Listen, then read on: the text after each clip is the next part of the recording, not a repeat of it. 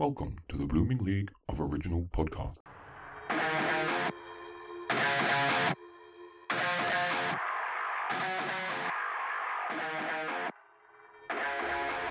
G'day and Merry Christmas. Welcome to this extra special holiday edition of Thrush and Treasure, the Torture Chamber musical podcast. That proves that musical theatre is in fact the dominant species. I'm your host Aaron and... not actually joined by Gareth this time because he's absent without leave. That's alright, we can do without him. But I'm not alone today. I'm with a guest all the way from across the other side of the Pacific Ocean. It is my absolute honour to say, for 2 Tony Awards, our very first special guest was introduced by none other than Audrey Hepburn and Angela Lansbury, Murder, She Baked. And now she's being introduced by this scatterbrain.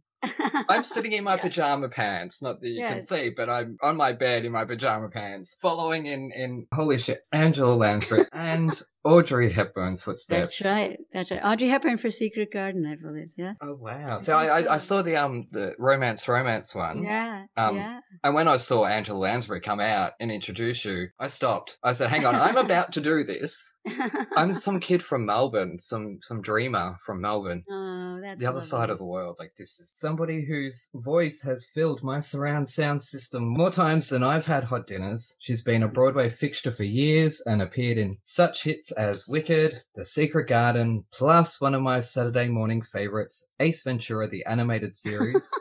And, of course, she is the original gangster Trina, whose portrayal has been copied and emulated by thousands of actresses worldwide. Please give a warm, traditional Aussie, "G'day, how's it going?" to the incomparable Alison Fraser. Welcome to the show. It's lovely to be here. Lovely to be visiting Australia. My honour. You know, I did the first Australian musical to come to... Prodigal. I was going to ask you about that. Yeah. I haven't heard it myself. It's a lovely piece. Lovely. Is it?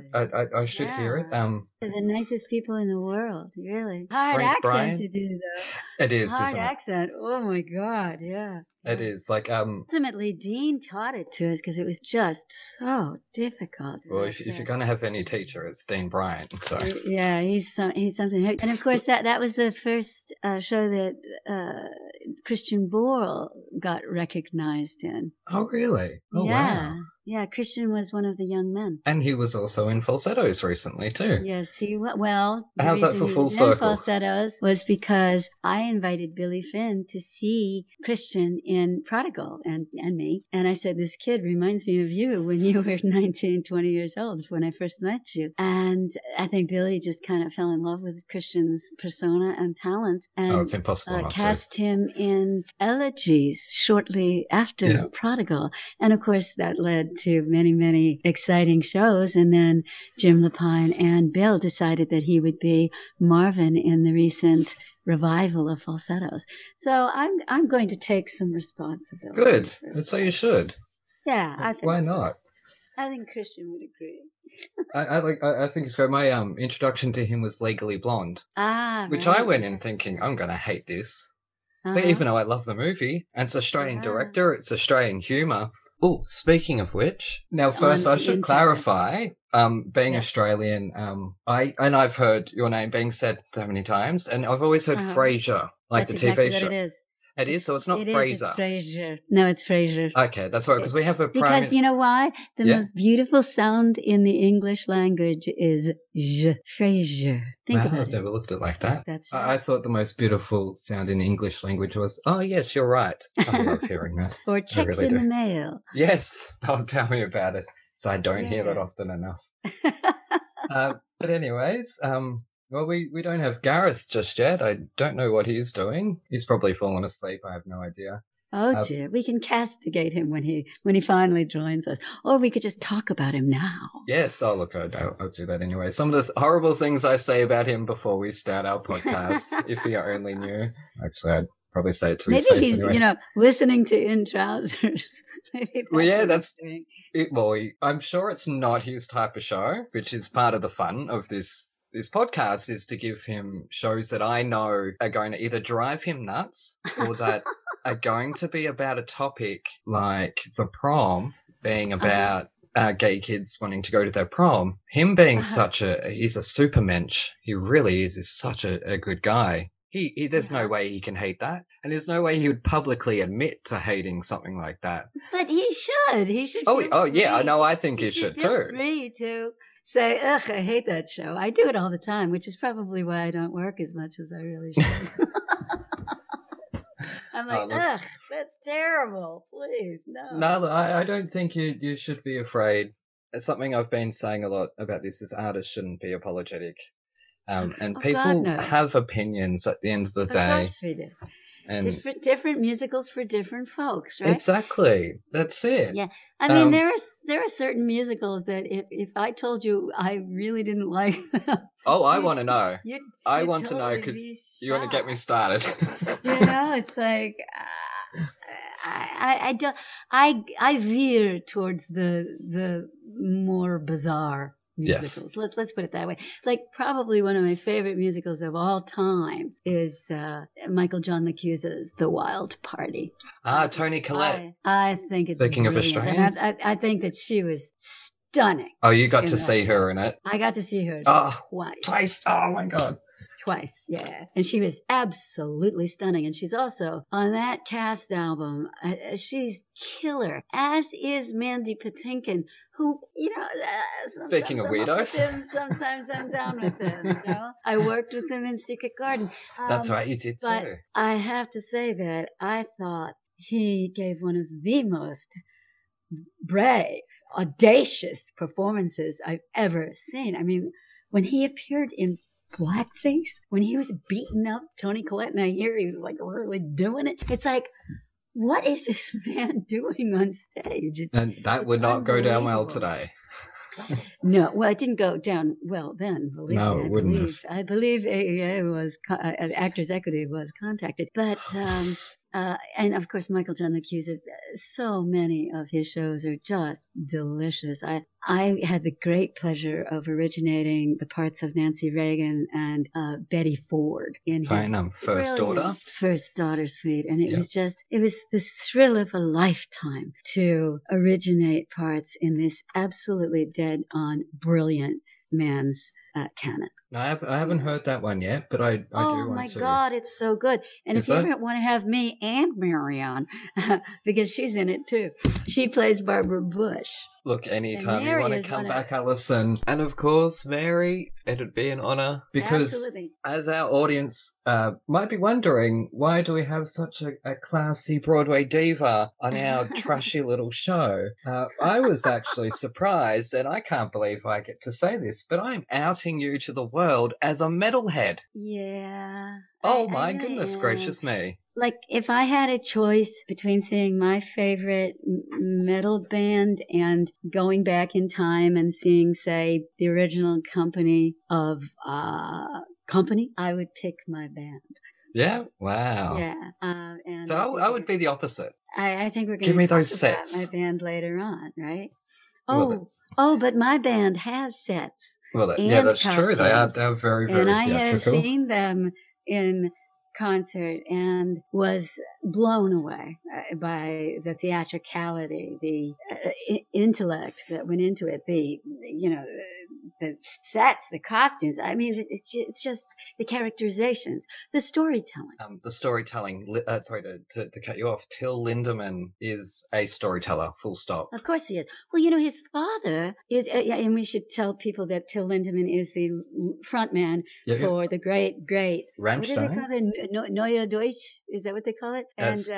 And I think it's called the New German or something like that. Neue Deutsche Härte or something. Neue Deutsche, I thought it was, but anyway, you see how terrible my German is. Yeah, but he's the front man for the great German band Rammstein. Yes, and I love them, and I think Till Lindemann is one of the greatest performers I've ever seen in my life, and I know that a lot of people can't get beyond the sort of heavy metal vibe, and also basically the preconceptions that people have about this magnificent band, but what they really are is incredibly theatrical. And as Till gets older, he is getting more and more into the storytelling aspects. And his latest videos are unbelievable. It's like watching Cabaret. I mean, it is, isn't it? The man's body is completely covered with scars because he's constantly hurting himself on stage. I mean, he's got burns all over him because they use fire all the time. This is the guy that would wear this gigantic coat that has flames coming out of it. Wow. And you know, to actually be at the Jones Beach the theater, which is very, very sort of brutalist and German looking, and to see these guys in person for the first time and to see the flamethrowers, you know, he's a certified flamethrower. So he's got these huge arrows with spears of fire. And it blows my mind.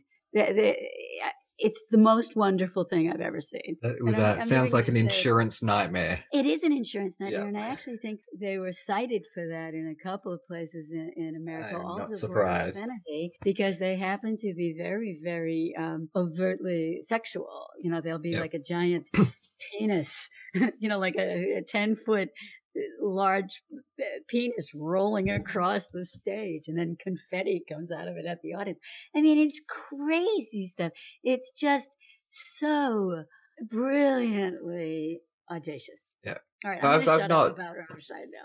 Not at all familiar with them apart from Du hast, which I'd heard back in my punk days, which I talk about a little bit on this show. I used to be a punk with a full-on mohawk and piercings. I did my own lip 20 times. Mind you, then I would go to rehearsals for shows. And the directors really couldn't take me seriously after a while, which is their so problem. So who were your favorite punk musicians? I'm surprised you weren't more into Rammstein. Let's have a look. Not that they were punk. I would say The Who, probably first up. He is a punk band? They are the grandfathers of punk. They started it all. And then I would Talking Heads, their new wave, though. Oh, Blondie, so the B-52s. My favorite was Elvis Costello. Oh, yeah? Elvis Costello, 77, man. Turn It Up or awesome. Pump It Up. Pump It Up, that's it. Pump It Up. And also, of course, Alison. He wrote the song. Alison, I know this world is killing you. So how can I not love that? Exactly. You see, no one's writing any songs named Aaron. It sounds awful in every accent. It's the most boring beige name I've talked about. I love many the name times. Aaron. Oh no, it's awful. Flatten it. It's the worst name. I hate it. Get rid of it. Just squash it down. So most people just call me bitch or Twiggy. So, anyways, this isn't about names. It's actually about Rammstein, which you... Rammstein. Rammstein, yes. I did a review recently in German. Yeah. Which was really? So you speak German?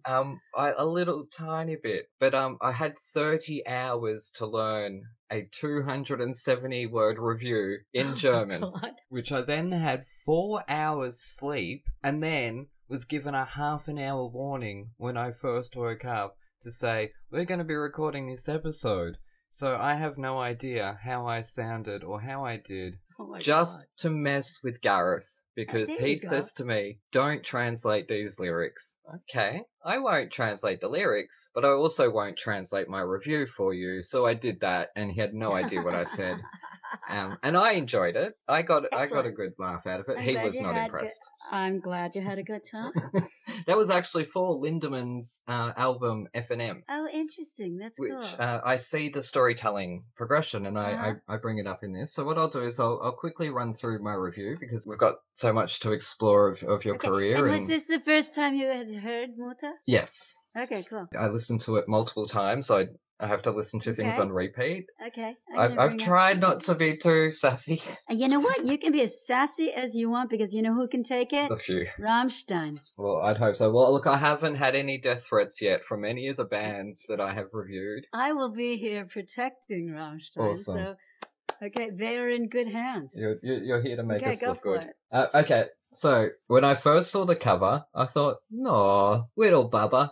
Only to later find out it is a photo of a dead fetus. And I thought, oh, well, at least it's not chickens this time, I guess. Anyways, knowing Rammstein is German, I was a tad worried as I've never spoken a word of German in my life. Okay, that's a lie. I know a couple of swear words.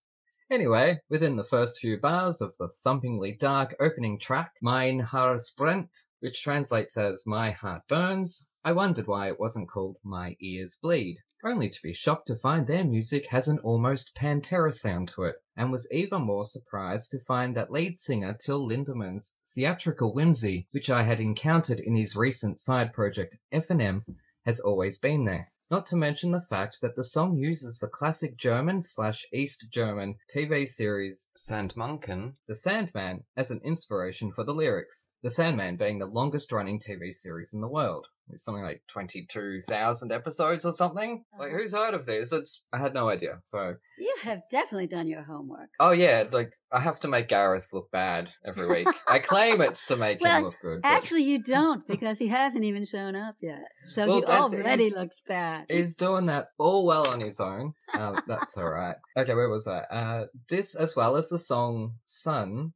in which the music video contains an homage to Snow White, plus Lindemann's recent Hansel and Gretel musical, all leads me to believe that he has a fascination with myths, legends, and fairy tales, which is why his vocals come across more as a storyteller than a singer, something I didn't hear in FNM, the Woody Guthrie of the middle world, if you will, which all fits perfectly within the boundaries of Rammstein's style of orchestral metal, given that both genres are, and should be, dark and scary. I did find the placement of certain songs to be strange, almost poetic, but I wondered if they deliberately placed Hermaphrodite alongside the similarly named In Out, and why the song Adios, which in Spanish means adios, was the second last song of the album. Why not the last? This reminded me of Alien Weaponry calling their first album too. I could hear the influences from earlier bands in this debut effort and can see how the tone and nuance in Lindemann's voice may lead some to think about their creepy drunk uncles. That's not to say that's a bad thing. I'm so single, I'd even settle for a creepy drunk grandpa. So really, that's a step up for me.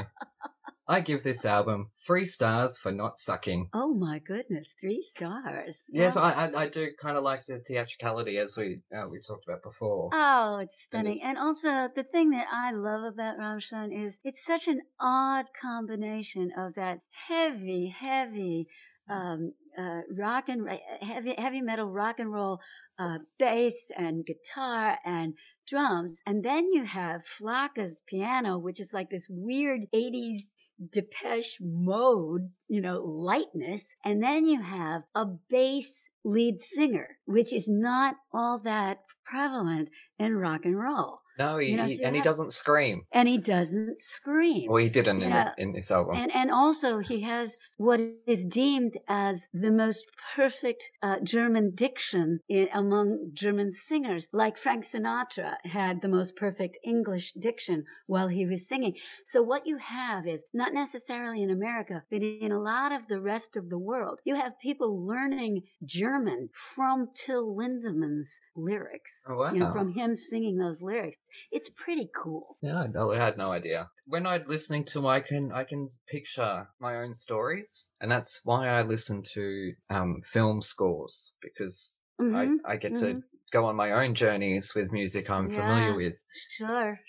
So that's why I again didn't translate the lyrics, because I figured, I'll take the album for what it is. So I have no idea what the songs were actually about. But the song, which one was it? Links. 2, 3, 4. That kind of made me really want to go out and bash golf balls on a golf course for some reason. Maybe the name Links. But then it was the thumping music that I just really wanted to just start bashing. I don't play golf at all. But yeah, for some reason, sort of every song did have a particular mood to it that I haven't necessarily come across on other albums in this little podcast experiment so far, because a lot of it's sort of been very similar in a lot of ways or a bit ambient. You found this different, yeah? Yeah, I can hear the theatricality. I could see in one song, I can't remember what it was, Mortal Kombat games. So I could see sort of wacky characters fighting and stuff. Oh, sure. Well, after you make up your own stories, it is fun to go to the videos, because, for example, the Ich Will video is so spectacular. And you, as a former Mohawk aficionado, I believe that Till has a fantastic Mohawk in that, because, of course, they're always changing changing their looks. I mean, sometimes they'll all be redheads, and sometimes, Till will have a mohawk. Sometimes they'll all dye their hair silver. They are so visual. And again, they're all so this amalgamation of unbelievably masculine and machismo. And then you have Flaka, who weighs 35 pounds and he's 6'3". That's me, right? Yeah.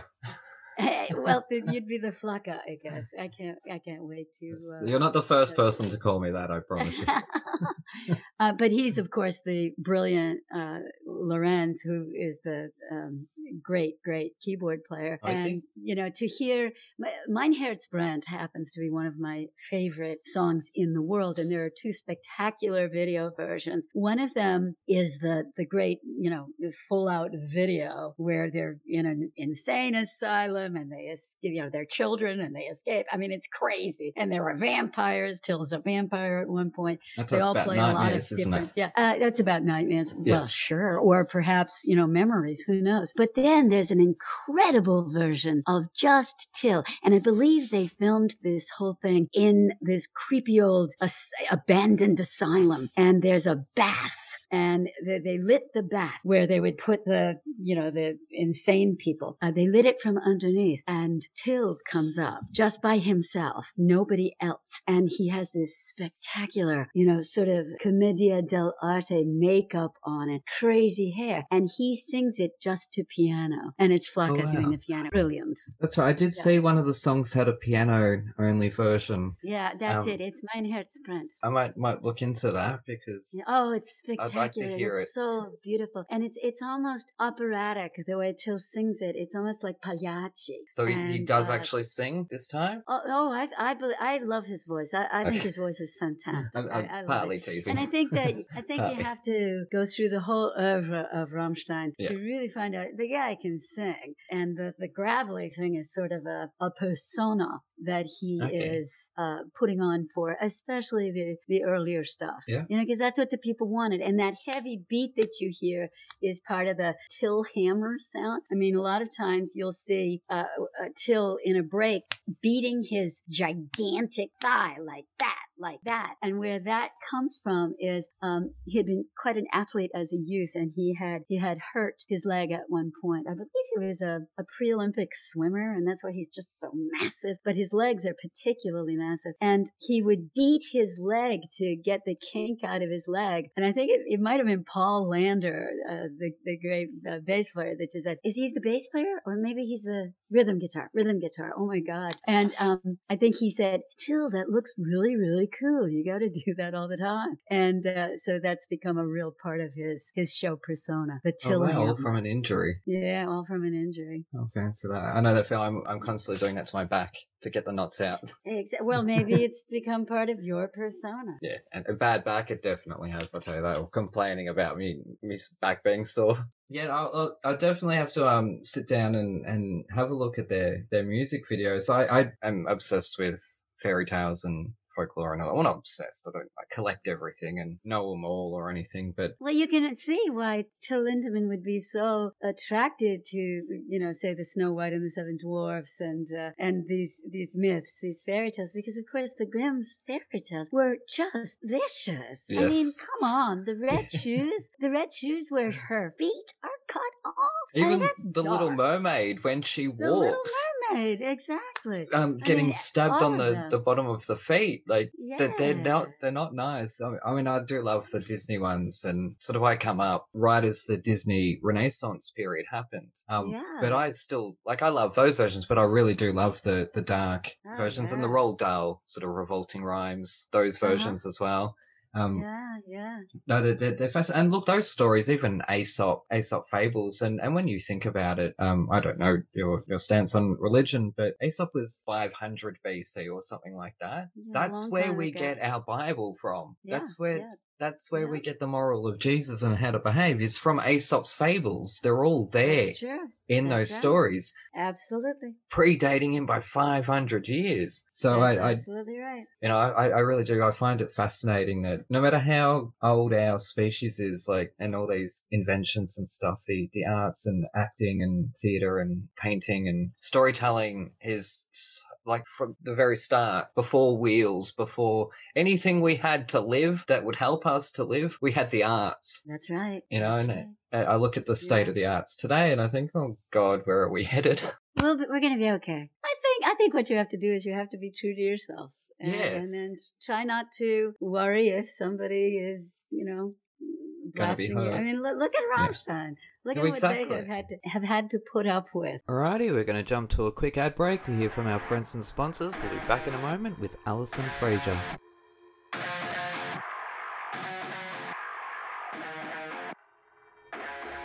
Coming this summer, winter, spring, or fall, the first ever musical theater sitcom where you go behind the scenes of the latest West End show, the Fosse Forest Ballet. Where's the important stuff? Aha! £1,000 a week ensemble rate. Ah, that's what Mamma Mia likes. Starring Philip Joel and a West End cast featuring Kerry Alice Darrandetti, Louise Demon, and Oliver Saville, and more. It all started in 1987 when I was a jobbing actress working at a diner. Yeah, it's just I had a really bad experience when I was touring Australia with a wombat. Darling! Mwah, mwah, la, la. How long have I been mentoring you? 3 months? 2 years. So, her name is Henrietta? The horse, yes. I've managed to secure you an audition for the biggest, most innovative, and the latest show to be going into the West End. Joseph and his Technicolor Dreamcoat. Think more along the lines of Panto. Frozen. You can watch this episode for the price of a coffee. Simply go to www.thefosseforestballet.com. Any and all profits go back to theatre charities, acting for others, and the Theatres Trust. You'll laugh, you'll cry, and you'll see a grown man in sparkly tights. Tight nights. Nice tights.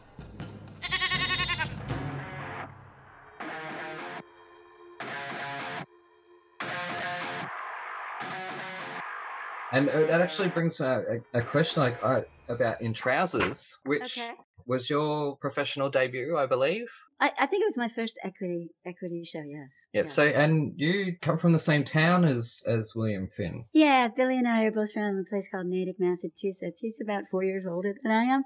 So you didn't know each other? Well, we kind of did because we were both very heavily involved in the drama program in high school. Yeah. That we went to, and it was a very sophisticated program. So Billy was a huge star in the program, and part of the same club I was part of, which was when, you know, after he had left, the Competitive Speech Club. It's a national forensic league where you go around the country and you do, you know, dramatic interp and poetry interp and improv, all sorts of different, you know, children's literature, and you compete for medals. And we both did that, and he was hugely popular, and we were both presidents of the Competitive Speech Club. So we had one guy, Jerry Dyer, who was our drama teacher and the head of the speech club. So Billy and Jerry Dyer were very close, and so Billy kept coming back to see the shows after he had gone off to Williams College. And that's how he discovered me doing a show, and he liked my voice, and we started singing together. Oh, wow. So what was that like then? We go way back. To come from the same town, and I went to the same high school, and then also from that town was like Harriet Beecher Stowe. She lived there at some point. That's right. Yeah, in South Natick, where my mom was from. Mm-hmm. Wow. Like, I learned that John O'Hurley, who had hosted Family Feud for a long time, he had gone to your school, and I'm thinking, God, you asked me what's in the water in Australia. What the hell was in the water in Massachusetts? But what was that like then to come from that town and then to get to New York together? with this show that, I mean, you had helped with the vocal orchestrations, obviously, so I'm guessing you were there. Well, it just seemed like a very natural progression because I had gone to a couple of schools that I didn't like. I went to Carnegie Mellon, I didn't like it, and then I went to Boston Conservatory and I didn't like it, and then I got cast in a show for Arthur Copitt that starred Raul Julia, and I moved to New York after that, and Billy was in New York by that time, and I found my day jobs and I started working with Billy, at night and when I wasn't working, and then Mary Testa joined us, and those were the songs that ultimately turned into In Trousers within 2 or 3 years of me getting to New York City. So it just seemed very natural. It seemed very organic. And also because I'm sort of a square peg going into a round hole, I'm not necessarily somebody that's going to say, hey, we're doing Annie. Do you want to play Grace Farrell? I like to originate. Oh, speaking of which, we lost Anne Reiking recently. I know. I grew up with the movie Annie, and I did cry. Very, very, very sad. She seemed like a lovely woman. She was absolutely spectacular in All That Jazz and in, of course, Chicago. Chicago, yeah. And from what I can tell, she was a very, very lovely person. Wow. Yeah, sorry to change the subject there, but it just occurred to me like a... But I would much rather originate a part than be in a revival. I mean, which isn't to say it wasn't really nice being in like Gypsy with Patti LuPone, but to me... Being the original Trina is a huge gift. Being the original Martha is a huge gift. Being the original Josephine Monica in Romance, huge gift. Being, it's not a musical, but to have originated the great Aaron Marks' Squeamish, which is one of the most dangerous pieces of theater I've ever done, was a huge, huge gift. So, it's that liberation that... It is. It really is. You get to set the standard here. You set the precedence. Exactly. I can imagine. Exactly. Yeah. Wow. Mary Testa is actually, she's texting me now about this recording we have to do. So I have to explain to her that I'm on a podcast. Okay. So g'day from Down Under. Okay. G'day from Down Under. The guy that I'm doing a podcast with loves you. Ah, the fans are lovely. And speaking of that, I can talk about something within Trousers in that a whole new generation has discovered this very sort of anarchic piece. I mean, it is a wild, abstract piece of musical theater, which is why I think it's by far the best of Billy's work. I love it. And the music just sings to me. And it's so funny because a lot of these kids think that album is sped up, and I'm like, no, it's not. And they'll argue with me, and I'm like, hon, I'm a primary source. I was there. I know exactly what we sounded like then. I have a lot more tapes. I have the rehearsal tapes, okay? Oh, wow. So, I have an amazing archive of the old stuff. And so they have started doing all this In Trousers fan art. So if you go hash on I guess, Instagram, if you go # In Trousers or In Trousers fan art, you see these amazing pieces of art done by like 14, 15, 16, 17-year-old kids that are doodling in physics class, doing little pictures of me and Mary and Chip and Joanna. It's amazing. Oh, wow. And I have really become, sort of Instagram friends with some of these kids, and they'll ask me questions. And one of the girls... did this whole thing where she's fascinated by one of the lyrics in Your Lips and Me, the parakeet, and the parakeet still can't fly. Yes, so it's so obscure. She started photoshopping parakeets onto all these different pictures of me in shows that she found on the internet. It's like, why? I'm delighted and thrilled at the originality of this, but it's like something that I did, 42, 43 years ago, is really occupying these kids' heads to the point where they're actually searching out pictures of me and Chip and Mary and photoshopping them or drawing pictures. It's crazy. You gotta get into this. They will listen to this. I'd hope so. They Welcome love everyone. All things In Trousers. I love the In Trousers new generation of fans. I think they're amazing. And I just love that I think it's grown. What's that? I just love that it's grown. Instead of fading away. Exactly. But the passion with which they love this piece just thrills me. And I realize, oh my God, I was only like 4 or 5 years older than they are when I did this album. Yeah, you know what it is? It's lyrics like, love me for what I am, someone imperfectly me. Yeah, exactly. When you think of the generation we have today that are coming up, yeah, below my generation, that is what they're trying to come to terms with, being imperfect, because everyone wants to be perfect. We've seen the Kardashians for so long. Yeah, exactly. And to me, the most beautiful combination of songs is Nausea Before the Game going into Love Me for What I Am, because it's the two characters really coming to a reckoning. Yep. I mean, it's definitely Marvin coming to the fact that, you know, girls are not for him. He's given up, and then you know, time jumps, and it's Trina. Well, at the time she was called Marvin's ex-wife. That's right, she was finally saying, you know, please love me, and it's just so hopeless because maybe he'll love her, but he's certainly not going to be in love with her anymore. But then Marvin, not to spoil it for people, then Mendel comes into her life, and quite frankly, I'm sorry, but she could do better, well, I think. The poor woman. She's the hero of this story. Mendel's let's face a mensch. It. Of course she is. Of course she is. She is. Mendel's a mensch. Mendel is a good man. You think? He wants to have a good... I do. I think he wants to have a good father for her son. Yeah, well, that's true. And another father figure, of course, because she still has Marvin, but a figure in the house. And, you know, he sure as hell shouldn't have dated his patient. You know, no. I'll give you that. But and I also think that Trina is a wounded woman. You know, she gets a name by... Oh, yes, we hear it.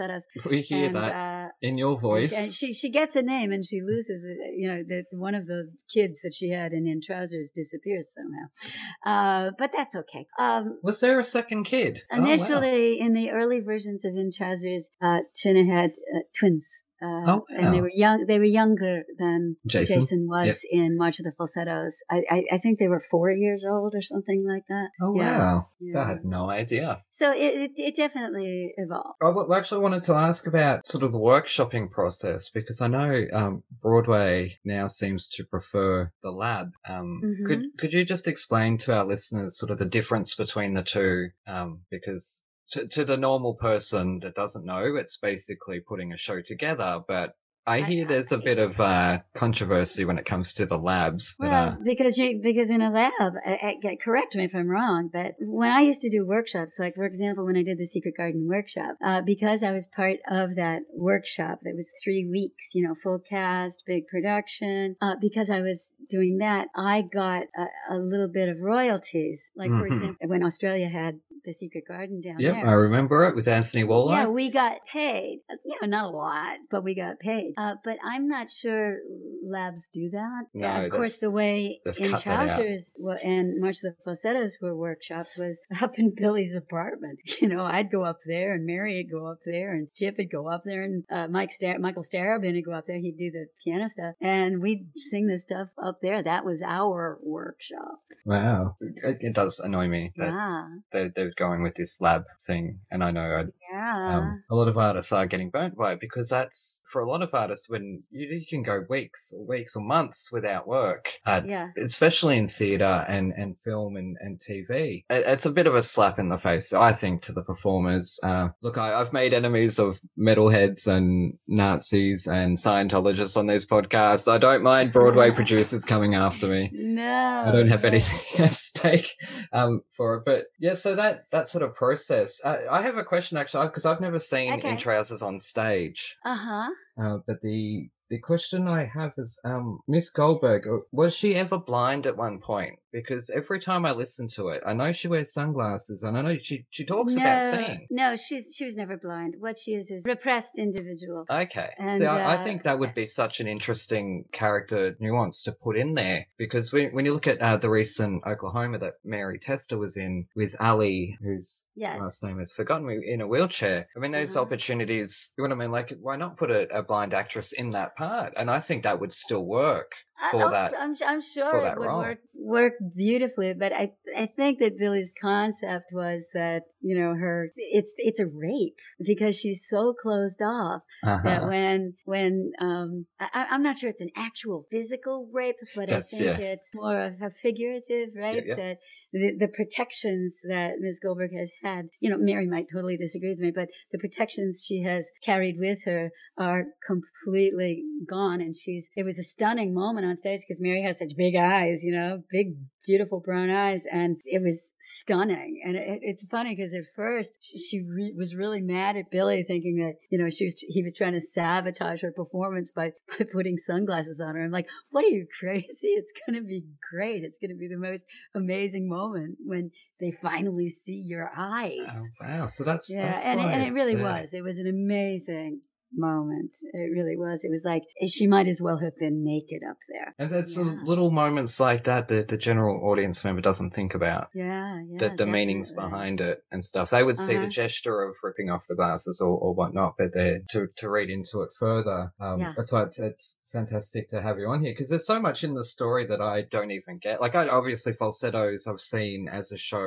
a couple of times, but I haven't seen them as one-act musicals on their own before. But they're much more linear. When Jim Lapine came aboard as a director, he really made it much more of a narrative that could be followed. And he made Jason 13. And again, at the time, I was like 25 years old. And it's like, I thought, oh, well, that's it for me. I mean, there's no way they're going to let me be the mother of a 13-year-old. But they were nice enough to keep me on board, at least for New York, which was great. And obviously, then you missed out on the third part in the story because you were doing The Secret Garden. I was doing Secret Garden, and I really did make that choice. But again, it was very, very nice that James Lapine asked me to do it. It was really an honor. But Faith was great. Of course, you're referring to Faith Prince.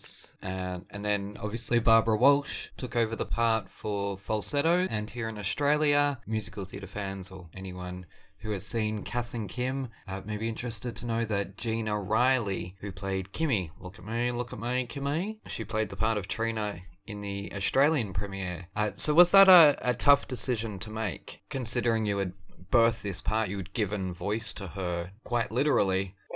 You know, by that time, I think that I had moved on, and I knew that I had just had a baby, and Martha was such a wonderful, warm character. I really thought, this is where I should really be right now. And I had such a great song, you know, that Hold On. Hold On, yeah. You know, that's another through this wonderful thing called Sound Exchange Direct in America, I get paid, like, you know, sometimes $200 a month from Hold On being played on the radio. I mean, it's amazing. You know, how many people contact me saying that song really helps me get through tough times. So I'm really grateful that I was the one that introduced not only March of the Falsettos and In Trousers to the world, but Hold On and, you know, Martha in The Secret Garden. Well, you know, there's a perfect show to have a disabled actor in. Perfect. I mean, with you have a man. Is it Dickens? You have both Colin who's in a wheelchair, and the father who is a hunchback. Oh, that's right. Yeah. Yes, I haven't read it or seen the movie in a long while, but I did want to see that musical. It's psychological too. That is Secret Garden. I mean, you have, you know, Colin is incredibly depressed. Mary is depressed. The father is depressed.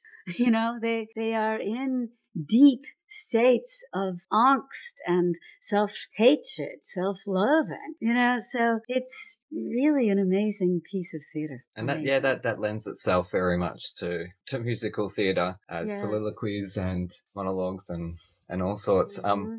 I quite like that, but it's not one that I have on rotation like I do the Falsettos trilogy. As I said before, I'm breaking down. Now I'm just going to confuse everybody. The song is called I'm Breaking Down. That is emulated note for note. The intonation in your performance, everything is done worldwide. It's so funny because I have to tell you, I never sang I'm Breaking Down in Trousers ever. But that's never. because that song was not finished by the time In Trousers was produced. But Billy and I continued working on it after In Trousers was closed. And then I believe when In Trousers was done in LA, it was in there. But then he decided to put it into March of the Falsettos. No, it was never in March of the Falsettos. Oh, wasn't it? I mean, it was a long time. I believe it was when Falsettos was put together that I'm Breaking Down was interpolated into it.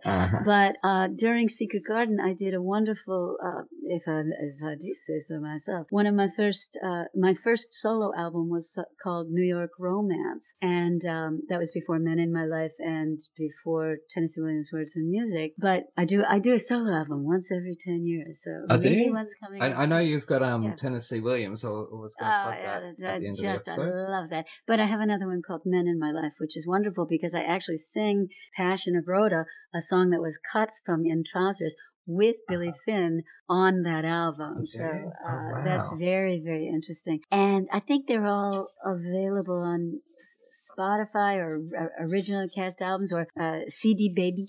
I think they're all available there. But when I was doing New York Romance, Bruce Yecko from Original Cast Records, the guy that did the album of In Trousers, he said to me, I'd really like to put In Trousers out on CD, but is there any way we could put out I'm Breaking Down on it? I'm like, oh, we'd have to record it. And he said, that's okay, let's do it. And so even though it was 3 years after New York Romance had been recorded, Bruce Yecko let me do I'm Breaking Down because Billy said nicely enough, yeah, sure, go ahead and do it. And I did it with all the original orchestrations that Starobin had done for, I guess, one of the versions in LA or something. And then I got to do the Blonde song from a spectacular musical called Gunmetal Blues and my late husband, Rusty McGee's title song from The Green Heart, a wonderful musical he wrote with Charles Bush. So we went into the studio. Psycho Beach Party and Die, Mummy, Die. This is, Charles is brilliant. I did Divine Sister for him about 10 years ago, but it's a beautiful, beautiful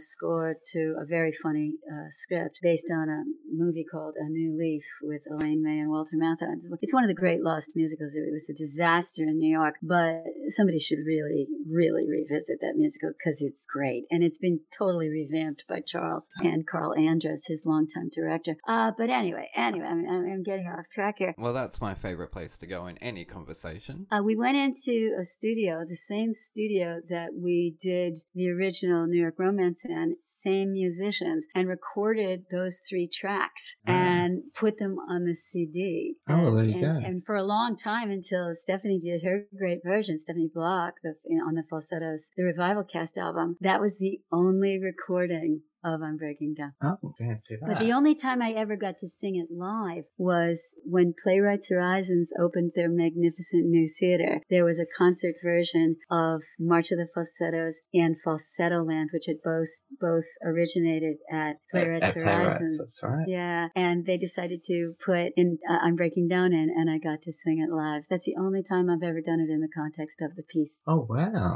You're so known for that. It's such an iconic song. It really is. So funny. Well, I got to thank Billy. I got to thank Billy for letting me sing it first, and for first of all letting me work on it, and second of all letting me put it on the album. It was a wonderful thing that he did for me there. Yeah. But when you recorded it, did you know, like, did you get that feeling like this is gonna go down with the? You know, I knew it was a great song. Yeah. I absolutely knew it was a spectacular song, and I was like, God damn it! I wish that I had gotten to sing this when we did March of the Falsettos, because my career might have been different. You know, you're known for it here in Melbourne, on the other side of the world. Let's just say that. And the word. We won't tell anybody that I didn't do it back then, because I think that it lends such a different color it does. Trina, who otherwise in March of the Falsettos can come off as kind of a crank and a little bit put upon and a little bit abused. I mean, Marvin does hit her. But the interesting thing is that when I did March of the Falsettos on stage, when Michael Rupert hit me, I'm like, oh God, you know, I'm so sad. And yeah, I'm sure acting terribly. No, not really. But when I did it in the concert, by that time, I had matured. And my initial reaction was to kind of laugh and feel pity for this man who had no other way of expressing his rage. Yeah. I remember laughing. I actually have an audio recording of that. And it's kind of like, what an asshole. Yeah. What an asshole. You know? I mean, he's not the most likable character. Yeah, and it was like, and I felt much more than pity for myself. I felt pity for him and pity for poor Whizzer, who now had to put up with him. Oh, look, it really is such a fantastic show. William Finn is just one of those songwriters that I mentioned in our first episode with the line that you sing, "Pass the sugar, please. I dreamt last night we flew to China." The most mundane lyric I've ever heard. But that's why I love it so much. Yeah, but I'll tell you how that came about. Yes, please. Well, Billy said... my favorite line. Billy said, I'm glad, because Billy said to me and Chip, just improv something about having breakfast. And I said to Chip, "Pass the sugar, please." That's how that started. That was it. Wow. See, that's exactly, it's just so, there's like no hidden meanings behind it. There's no here's the message we're trying to say. It's two people having breakfast. You can tell there's like maybe an awkward marriage going on or something, and the tension's in the air. And that's why I love it, because it says so much. Well, literally saying nothing at all. But it's so incredibly mundane. Yep. It's so bland, and that's life. And that's why I love musicals. And that's why Gareth hates musicals. I am so sorry that I'm not going to hear what he thinks about this. Yeah, so I'll have to get him to record, and we will put it in the episode. So yeah, but you have to. I wish that I could react to it. I know, me too. Well, I can feel a depressing coldness in the air, so I don't think he's far away. I'll ask the questions that I have written, because I know you've had a chance to think about them. Having been replanted in The Secret Garden by the time the third part arrived, which are you more disappointed to miss, the bar mitzvah or the funeral? Neither. It would be the baseball game. Yes. I love the baseball game. It's a game. It's hilarious. And I happen to know that it has a lot to do with Billy's past, because he wasn't the most athletic creature, a Jewish boy in Natick. He grew up in Wethersfield, which we called Little Israel. I'm sure that's not politically correct, but everybody called it that. Look, any show you can say it on, it's this show. Yeah. And his brother was a football star. So I know Mike Finn was this big, handsome football star. So I know where that came from. Oh, wow. Okay. Yeah. I didn't expect that answer. And that song that Dr. Charlotte sings, "Something Bad Is Happening." Thinking about the AIDS song. Isn't it just beautiful. Is that not just one of the most beautiful songs written in theatre because of what it's saying? It's wonderful, and of course it was written right after the crux of the and you were in New York at the time, weren't you? Sure. I lost a lot of people, absolutely. Oh, shit, man. But one of the interesting little tidbits is the beautiful song, "What More Can I Say?" Yes. I sang that for Billy when the tune was used for a demo for Mary Poppins. He wanted to do the musical version of Mary Poppins. Oh, wow. So instead of "What More Can I Say," it was, "After all, at the break of day, I must go in the most complete same way. It's nearly morning, the sun's begun to glow. Now is the time to run, time to fly away. It's been fun, really, in a special way." Oh my! Whoa! Time out! Holy shit! Did that just happen? One of my Broadway idols singing an impromptu, abandoned song. Merry Christmas to me. Thank you so much, Alison. That was beautiful. And to anybody who's listening to this, for the record, firstly, Gareth, thank you for not rocking up today. Secondly, I didn't want to leave this in the episode. That was such a beautiful, spontaneous surprise. I wanted to keep that for myself, so the fact that I've left that in the episode while I'm editing this at 5:00 on Christmas morning, Merry Christmas to you all. Anyway, enough of me, back to the episode. And I played this for Chip Zion the other day, and he didn't even remember that he was also on this recording. And of course, Billy revamped the lyrics, and this happens all the time. Get people, you reuse tunes, and of course, you reused it beautifully. But the Mary Poppins version is pretty splendid. Wow! Oh, that's again, that's a total exclusive and an Australian connection because Pamela Travers was Australian. There you go. But she said no. Well, that's why they waited for her to die. Yeah, exactly. Also, now, speaking of falsettos, which of the current crop of Hollywood actors, so you're not allowed to cheat, no Broadway actors, would you see in a film version of falsettos? I'm going to, again, veer away from your question because I think the really interesting thing to do would be to write a new musical and have Mendel and Marvin and Trina and Jason the age we are now. Wow. And so I guess Jason would be 40, and then we could have Whizzer, and we can Steve Ricardo still looks like he's 36, so he can play that part. And I would say that Jason should be played by what's that guy's name on Big Bang Theory? I wrote it down someplace. Oh, Jim Parsons. No, Simon Helberg. I can't remember his last name. That's right, Helberg. The one that plays Howard, and he looks and of course he plays chess and all of that. So yeah, I love, and he's hilarious and he sings. So that's my answer to that one. That's I did not. Again, did not expect that answer. Fantastic. You know what will happen is Hugh Jackman will get the part, which will be absolutely fine because I actually saw him in 1996, I think it was, as Gaston in Beauty and the Beast. Oh, he's wonderful, and he's going to be wonderful Harold Hill. I hear that there's a lot. He's going to be doing some tap dancing, which I'm looking forward to. Yes, I cannot wait. Oh, God, you'll get to go see him in that. I ain't going unless it's safe. So, well, that's true, yes. Lord knows when that's going to happen. I know. If people bloody wear their masks, I tell you. Which role in existence or hypothetical are you eager to sink your teeth into? Well, whatever role hasn't been written yet, that's going to be perfect for me. I like originating stuff. So if nobody's done it before, I'll do it. There you go. I have one for you. The Bonnie Tyler story. If you don't do it, I'm going to die an unhappy man. Okay, I'll do that. I like Bonnie Tyler. You sound like her. You look like her. Absolutely. You have her passion. Well, she has your passion or... Okay, we can share it. Yeah, you could do that as a cabaret show. You could do that with another person not playing, but you know what I mean, like telling their life story or whatnot. Like your voice would fit her songs so perfectly. Yeah. It's not funny. Okay, well there we go. We have a plan. Yes, and look, I put my hand up to write it.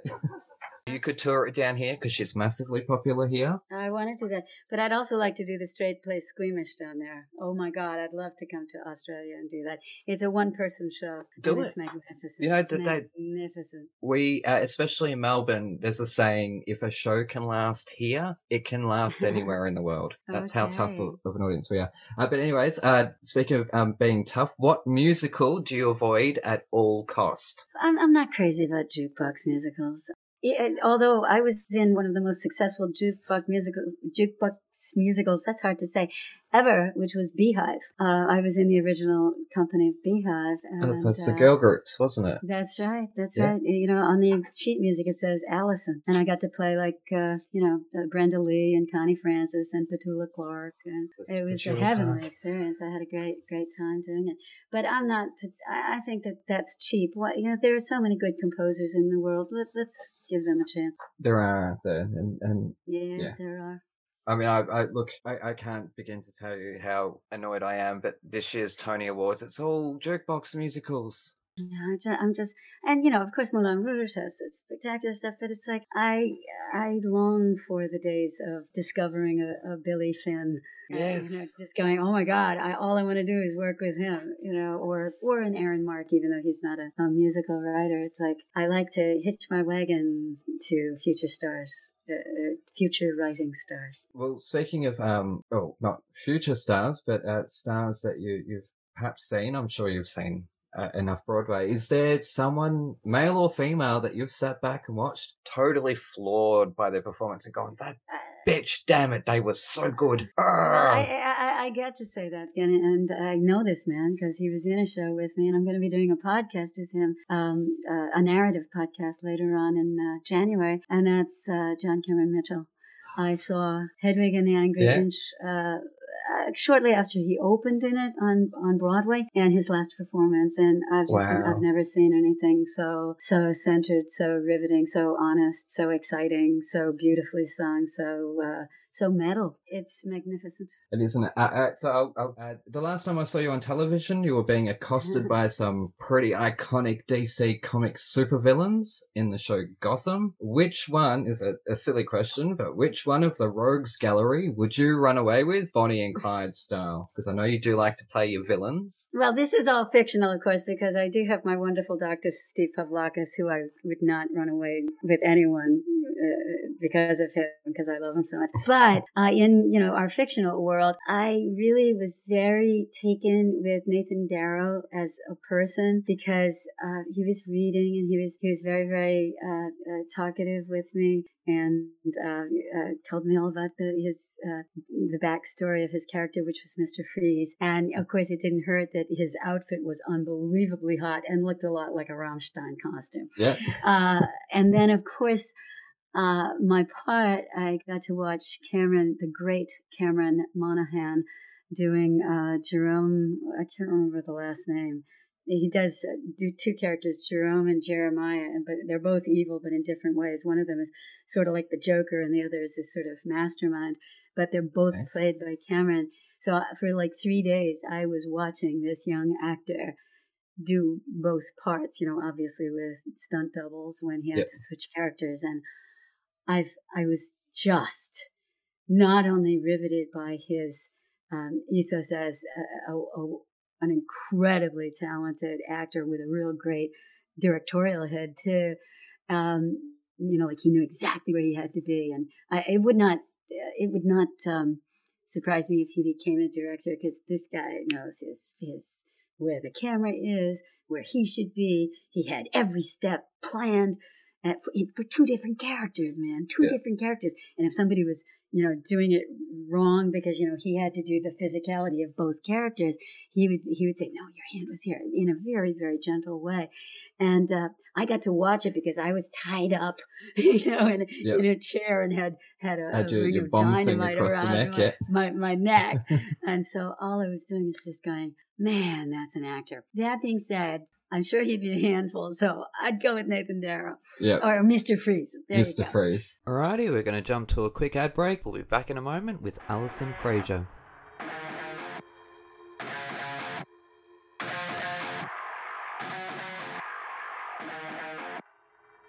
G'day listeners, Aaron here. While you're topping up your coffees, did you know that you can support our show and go on a fantastically scary adventure at the same time? Go to www.thetonistontales.com/bookstore to grab your copy of The Toniston Tales, a darkly funny Aussie trilogy about a young boy who rescues injured animals in his spare time, and the roller coaster ride he's taken on by a literal fish out of water. Written by me, the village idiot of Thrash and Treasure, you'll come to love Toniston Turnbull and the dozens of wacky characters that he meets along the way. And here is a sneak peek. After barely 3 hours of light sleep, Toniston Turnbull slowly opens his eyes, his body feeling heavier than it ever has before. Not from extra weight, from tiredness and stress. Polly sighs in the shadows behind him, the flame of the nearest barbed wire tiki torch tower having died down, but not out, while Toniston napped. "Are you awake?" Toniston whispers. "Oh, how can I sleep in this place?" Polly moans, turning onto her side and facing Toniston, who stays on his back, imagining obscure animal-esque shapes in the rusted tin roof above them, shadows faintly formed by the nearest dying torches. "We need to work out a way to get out of here," Toniston states the obvious. He whispers, despite the fact the nearest shacks to their own are several meters away, and the occupants presumably asleep, as most prisoners seem to be. "How? There's no fence to squeeze through, or even climb," Polly replies, sitting up in bed and then stretching out her sore arms. The hairs stand on end from the slight chill in the air. "I don't know, but I think the whole fighting thing is a distraction." "You mean to distract the other prisoners when new ones arrive?" "No, I think that was just bad timing. Didn't you notice?" Toniston goes on to explain his theory. That fight happened, everybody gathered around. I didn't see one person who wasn't watching. And then when I vomited, the only gate in this place closed shut. What are you trying to say? I think something happened when everyone's back was turned. Like what? Whispers Polly, her voice breaking up in fear. I don't know. That's what we've got to find out. Toniston's brain starts working overtime. But it's strange that nobody seems to want to leave. They seem almost happy. Definitely content. So, when's the next one of those stupid beatdowns? Toniston can't help but think Polly looks tough, almost evil in the shadows as she asks, I don't know, Toniston begins. But both teenagers are distracted by a crumbling noise in the distance. Hopping out of bed, Toniston joins Polly on her own equally uncomfortable one. Spotting a large, white package hovering close to the cave ceiling, behind it a shadowy figure. The package is lowered down, causing the teenagers themselves to lower as well, hoping not to be spotted by whom or what may be operating this obscure crane. Over a long, slow descent, the package is dropped to the ground. Polly keeps her eyes on it, but Toniston looks up immediately, spotting a large black shadow scurry away to God only knows where. Come, he whispers as he quietly hops off her bed, slipping into his docks with bare feet. Polly follows his lead. Careful to keep watch on all directions, the teenagers swiftly sneak over to the white package, their hearts beating an almost tribal jam in perfect harmony, and stopping in their tracks as the sudden realization of what lies before them sinks in. A woman, seemingly in her early 20s, wrapped up in bandages from the neck down. No, not bandages. Is that spiderweb? Polly asks, completely mortified at the prospect. Grab your copy of The Toniston Tales from thetonistonTales.com/bookstore today. Hooroo!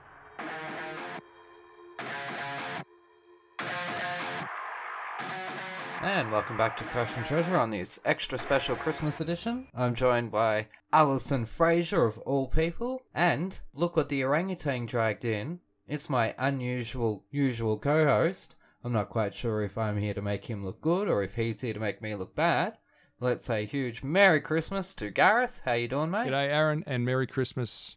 Happy Hanukkah, right back at you. Excellent. Now we're going to jump straight back into it. Oh, before I forget, a parakeet is actually a budgie, as we call it in Australia. It's a budgie, that's right. It's an Aussie bird. A budgeriga, right? A budgeriga, yeah.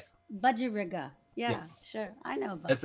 It's a native Australian bird. It is. You know, she, the girl who does the parakeet drawings, is it Tamsin? I don't think it's Tamsin. No, there are a lot of them, and I love each and every one of them. But she would be very interested in this whole Australian budgeriga. Awesome. Well, I hope she listens then, because here we are.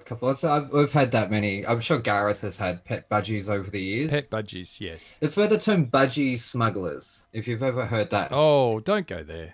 Of course I'm going to go there. Wait, who's like smuggling parakeet? Ever seen a man wearing Speedos? Unfortunately, yes. Yes, well, they're called budgie smugglers in Australia because they're smuggling a budgie. You know, we call them in America banana hammock. Yeah, there you go. Well, I tell you, I guess they can in Texas, so... Anyways, it's sorry, Gareth. No, please. There's nothing like a segue into the absurd. Yes, and let's talk about the absurd. Let's talk about In Trousers, because it's mightily absurd, right? This is not fair, because I can't wait to hear what you have to say. This is not fair, because I critique music, gigs, and albums, and I get to type it all out and I publish it, and then I don't care, because then no one can have a. I've never sat in front of someone from a band and said, "Yeah, I really didn't feel that one." Wasn't feeling. That's okay. I mean, you know what? Bring it on. I don't care. Okay. What do I care? I don't care. Well, I Wikipedia'd it, and then I discovered it was your first musical. That's right. So well, it wasn't my first musical, but it was the first thing that kind of made a splash. Yeah. Anyway, all of that. I've put my big boy pants on. You go for it. And man up. Yeah. Actually, I've spoken to, obviously not Broadway stars, but other musicians, and I always ask them, what do you read the reviews? If someone, do you care about the chart? And most of them say no. I think a little bit they do, kind of a bit. They all lie. They totally. They're all being nice. Every single one of them lies. And you know what? I'm going to tell you the truth. I read everything. I'm fascinated. Oh wow! And if one person tells me, oh well, I had problems with her diction, if I'm doing a show, you know what? I go in the next day and go, Jesus, I better speak very, very clearly. I think you have to read the good ones and the bad ones. And hopefully there aren't any in-betweens, because I'd rather have great reviews and terrible reviews and nothing in the middle. Yeah. I completely agree. No, I love it. I love the way that the internet has democratized the critiquing of any kind of artistic endeavor. I like that everybody has a valid opinion, and I read them. I absolutely do. That's how I got involved with this whole in Trousers group online. It's like, who are these 15 and 16 and 17 and 18-year-old kids that are obsessed with this show. Yeah. But of course they are, because it's a show about finding yourself. Yeah, I know. I don't know how much you know. I don't know anything about musical theatre at all. Out as a, I've been a music fan as long as I can remember. My dad gave us a fairly good diet of classical, Queen, Elvis, ABBA, all that kind of thing. Costello or Presley? Oh, Presley. Yeah. Elvis Presley. I lost you. Presley? You're frozen. Oh, yeah. Dear. That must have been quite a question. The correct answer is both. Yes, that's what I was thinking. You better say both, Gareth. That's right. Oh yeah, my dad played me Elvis Presley. But anyway, okay, In Trousers. This is the one thing that Aaron seems to do to me. Innocent until proven guilty. And I know, Alison, you picked this one. He gives me these musicals and they've got meaning. Technically I do. But... No. I picked Rammstein. Oh, you picked... Oh, okay. I picked Mutter. That is a great album. I could talk about that all day. It is a fantastic album. This is what happens when you sleep in. Let's hear about how much Gareth hates In Trousers. Yes, that's it. That's what I want to hear. So put your big boy pants on. I have, but in my defense, as I said, Aaron will give me shows and I don't know anything about them because I know nothing about musical theatre. Okay. Although I'm learning so fast. Why is one of the questions I might ask, but okay. Why don't I know anything about musical theatre? No, why are you learning things about musical theatre? Okay, someone else had me the same thing. My youngest daughter, who just turned 15, is doing musical theatre. Oh, she loves musical theatre. She did her first... Before we get to this proud dad moment, she did her first solo at the kind of the end of year review. So she did her first solo performance, and it was a song from Dear Evan Hansen because she loves that, and she was great, of course. I bet she was. She was, and she's at this great musical theatre school, and they're such a great bunch of people, and they've got a great bunch of. And I think maybe you should be learning about musical theatre. And here I am learning about musical theatre. And when she found out I had a podcast, she was in fits. She go, Dad, why? How can you do that? You hate musical theatre, but I don't. I just don't understand it. He hates theatre but likes me. Much like I didn't understand In Trousers at all. I can't wait. Where's my popcorn? Okay, I can't wait to hear it. Normally I start in the middle and then work in all directions, but I am going to start. But you know what? I'm going to preface this by saying, you realize you're not supposed to understand it, right? You realize it is an abstraction. It really is. I feel so much better. You realize it is a fevered dream. Yes. I didn't know it was a fevered dream. That's exactly what it is. Because there's so many odd things. The first one is Marvin's giddy seizures, which to me is he epileptic or does he get so wound up he just explodes? That's exactly right. I'm going to go with that. Okay, yeah. We're going to go with that. That's me. Okay, I think that's hormones just coming to the surface. Yes, because it's such a small cast. Yes, it is. And I didn't realize that until I started. And oddly, I was with two of them today. Oh wow! I was with Chip and Mary today doing the thing. Doing a thing. Well, and now you're stuck with us. You poor thing. For the internet. Yeah, and now we're doing this, and yeah, and Alison, your part, you didn't even have you're just the wife, which is not just it was okay, not, but how dare you? Just, but it's the wife in the credits. There's the wife has no name at first. Yeah, at first didn't have a name. Yeah, but also the high school sweetheart did not have a name either. And Miss Goldberg, her name is in parentheses. Just Miss Goldberg. I'm getting to Miss Goldberg because that's okay. That's go for it. So it's Marvin, and what I did get was here's a 14-year-old kid struggling with his sexuality. Yes. And in 1979, that had to be a little bit out there. Yes, it was. Yeah, that would have been a pretty tough, pill to swallow, I guess. Doing anything about, because God, there's so much of the world still doesn't accept gay people or people or trans people or anything like that. It was one of the first, very successful musicals about the gay culture. Yes. Yeah, and I've only just started discovering that, but it's absurd, and I think it's supposed to be. And there's some songs in there that really challenge me, and one of them, there just seems to be really mundane subjects outside of this really important one about a 14-year-old boy who gets married and has girlfriends and then decides. Well, the 14-year-old boy. You do realize it's several different time periods, yes? Oh, see, when you hear about the wife, that's many years later. Yeah. And he reverts to his youth when he is very, very upset. Right. Okay. See, I didn't understand any of this. And I've never known any of that. And you know any of it. And I knew there was flashbacks, but I didn't know sort of how or why. Yeah. I think. But anyway, tell me about the mundane songs. I'm dying to hear about that. Okay. How Marvin eats his breakfast. It's clear. Is that just absurd, or is it a metaphor that I completely missed because I'm not smart enough? I think what you're seeing is a young man who is very spoiled and indulged, right?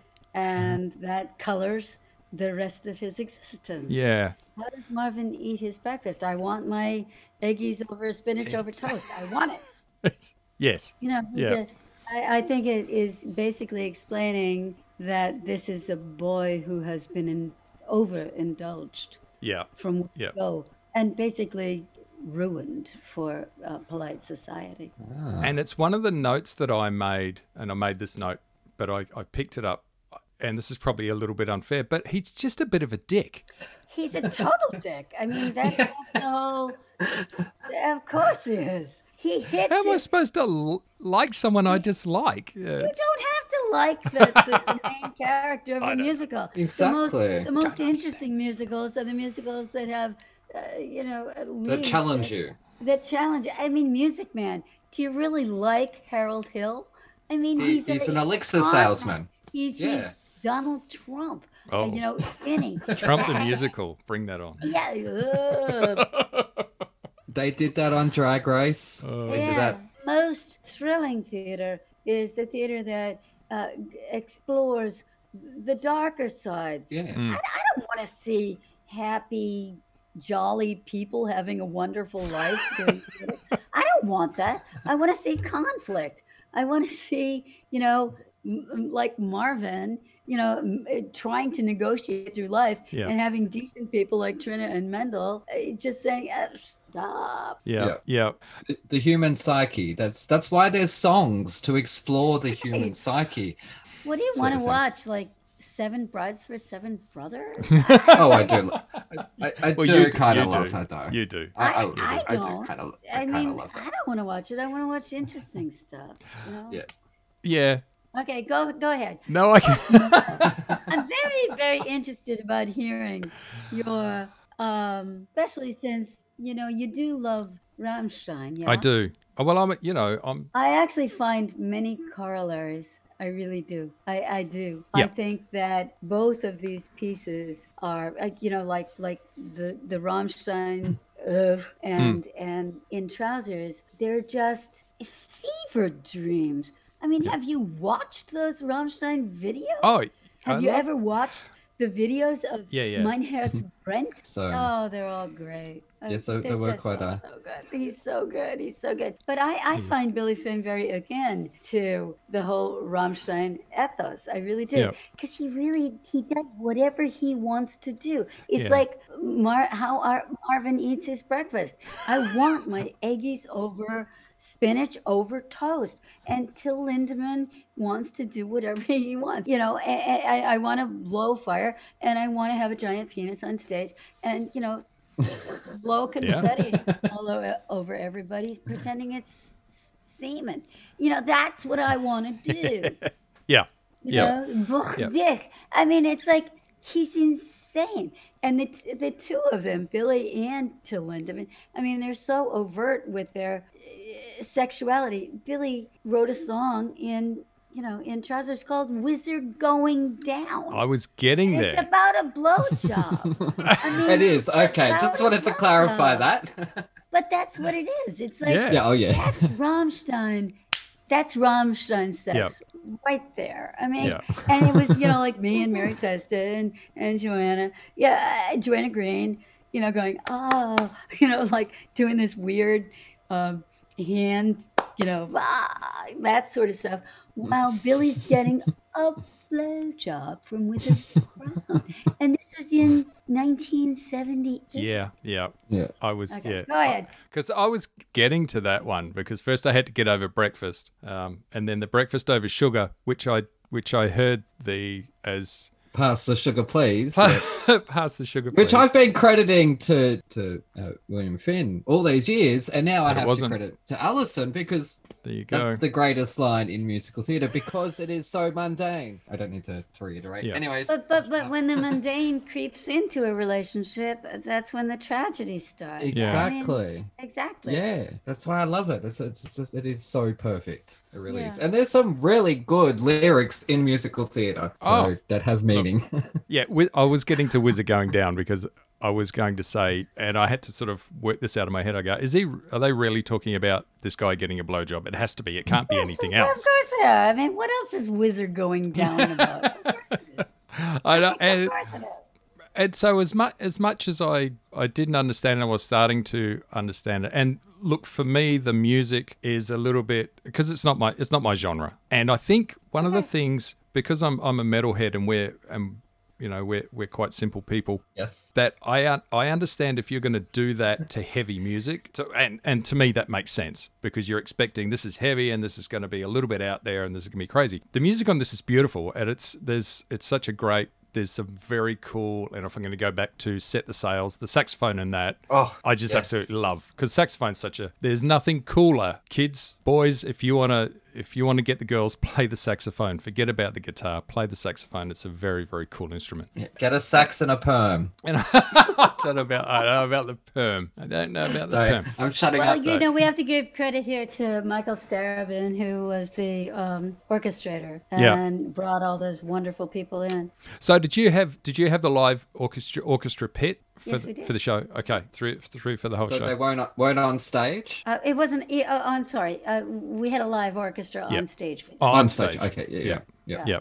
Okay. Which is that's pretty. That's pretty cool. And the interesting thing is that the saxophone player was a man named Michael Tanner, and I don't know if you have ever heard of Auntie Mame. No. Oh yes. Yeah. Mame. Well, the Michael in Mame that Auntie Mame takes care of at the end, or actually the whole thing, is that saxophone. No, at the very end. At the very end, the grandchild that she takes to India is that saxophone player, Michael Tanner, who ultimately became a doctor and is now the head of Bellevue in New York City. Yeah. Okay, there you go, kids. It was played by Angela Lansbury, who then went on to introduce you at the Tonys. So that is a...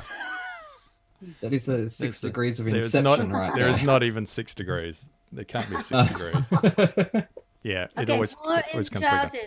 Anyway, more in trousers. Okay, so we're moving on from the blowjob, and I got that.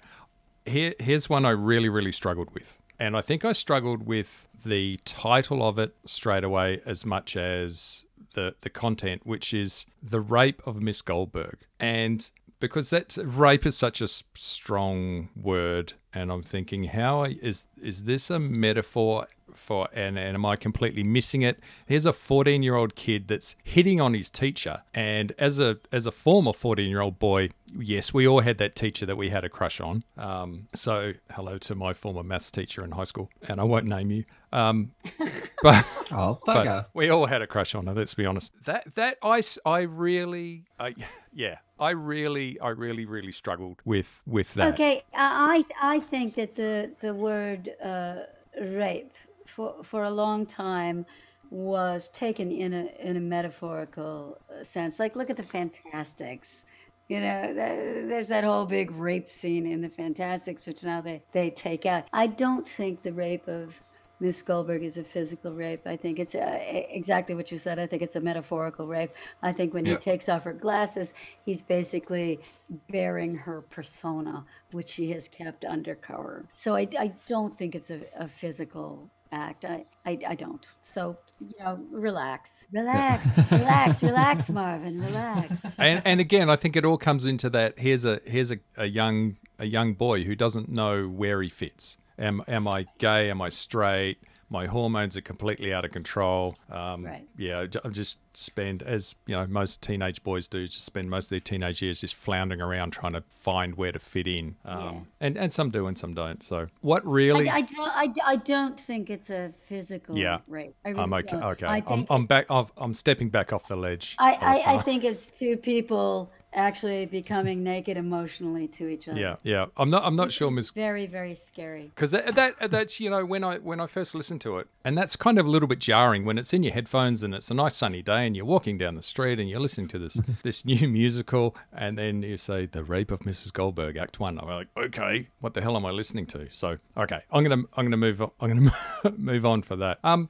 Another one, Marvin takes a shower, or Marvin takes a victory shower. Scrubby dubby dubby. I do love those lyrics. Just some of the most ridiculous words that that you can, and this is coming from a metalhead, and believe me, we know ridiculous better than anyone, but that is pretty ridiculous. And I'm thinking, honestly, I think I do this and all of these musicals that I'm listening to and passing my opinion on. I think I do them all a disservice by not actually being able to see them. I think I miss a lot of it because I'm just listening to the soundtrack, and without the whole visual and everything, you don't get the feeling and get the whole meaning for it. And I'm just like, what the hell? Why is this guy taking a shower, and why are we singing about it? Why not? Which is not an answer. Why not is not an answer. Okay, sorry. It's like, what? I don't understand. I don't really have an answer to that, but I do know that shortly before he wrote that song, I used to write songs back in the day. Billy and I actually wrote a couple together. And I had written a song called I Sing the Blues in the Shower. It's the only place where I can be alone. And it was like a sort of a country western song. And 2 days later, he had written Scrubby Dubby Dubby. So I'm going, oh, that's great. All right. Who doesn't sing in the shower? Come on. But do you sing the blues in the shower? I don't sing the blues in the shower. There you go. But I do love the reverb of the shower. And right down to the last song, which is the title of it, In Trousers. I literally have no idea how this fits in, although it is in when you look up the song list, it's In Trousers and in parentheses The Dream. So it's obviously a dream. I don't get where trousers come from. And I was just confused with people singing about trousers because I just got over being confused about someone in the shower. So Shower come much earlier. Were you on shuffle or something? Oh, shower comes way before that. All right, man. Were you on shuffle? Could have been. No, I try. He does this every week. Oh my god. Maybe I don't get it because I don't listen. I thought it was Gareth. When people have a shower, right? When people have a shower, they get out and they put their trousers on. So I don't know why you're questioning that place. But I don't think those two are next to each other, are they? No, really? It's after. Well, I happen to have the album. Have a look. Right? What does it say? I think there is. I have to put my glasses on. There is a song between it. I think there's a song, Another Sleepless Night, which made no sense to me either. That's not the first 12-inch In Trousers I've seen. It's Another Sleepless Night. You're right. It is. So he's taking a shower before he goes to bed. He's going to bed. Hasn't been able to get to sleep. I think he's becoming a man, don't you think? In trousers. That's what I take from it. Yeah. Isn't it that he's decided that he wants to be a man under his own rules, like he can sleep with guys? Sure. I mean, isn't that what it is? I mean, I'm okay with that.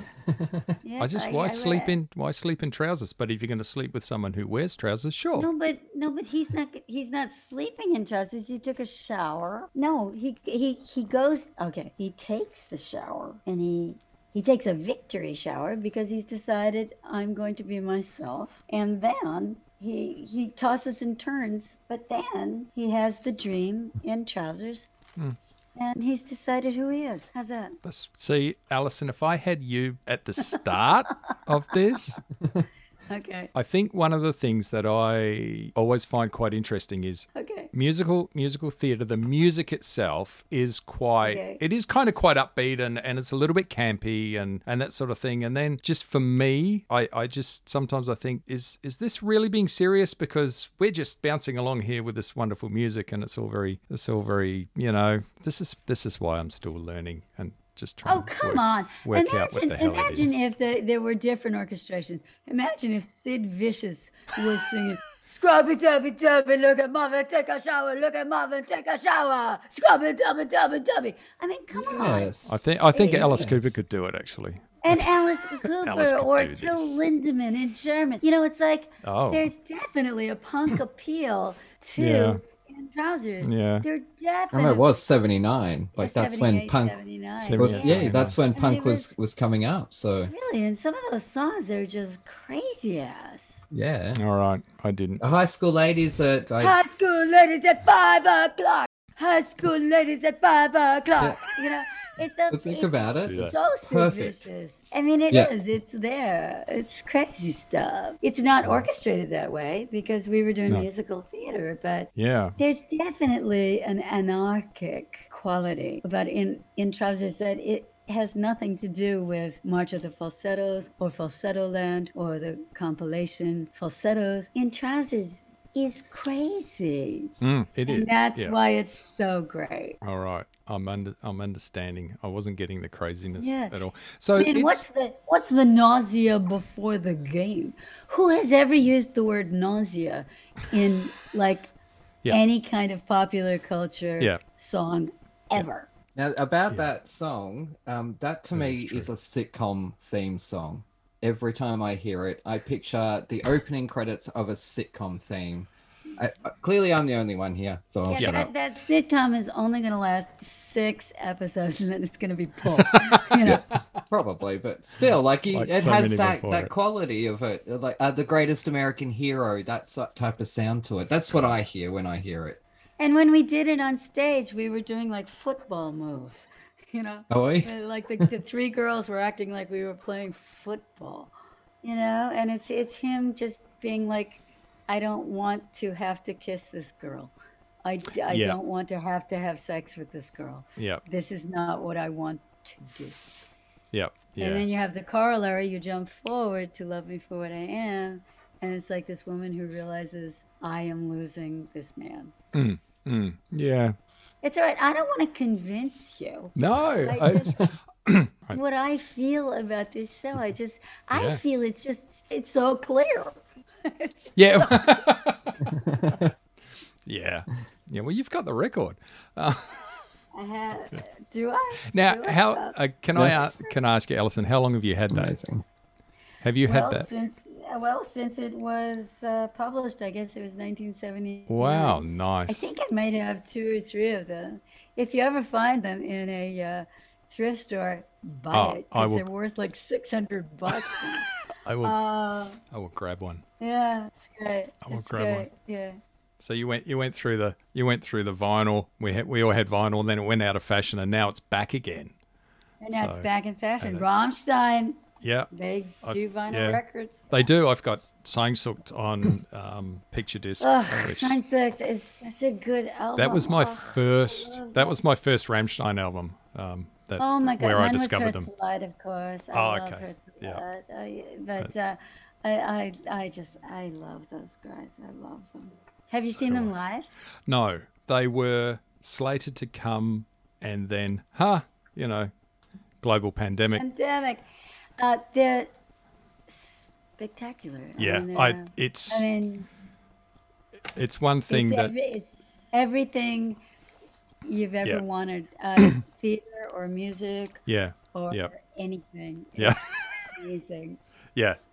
I've seen I've seen live videos and DVDs and that sort of thing, but it's obviously not the same. But it's one of those things that I think there was this collective groan of every fan in Australia when we realised that Rammstein, who were supposed to be here this year, just weren't going to come, and it was just like they got to keep safe. And I think Till had COVID.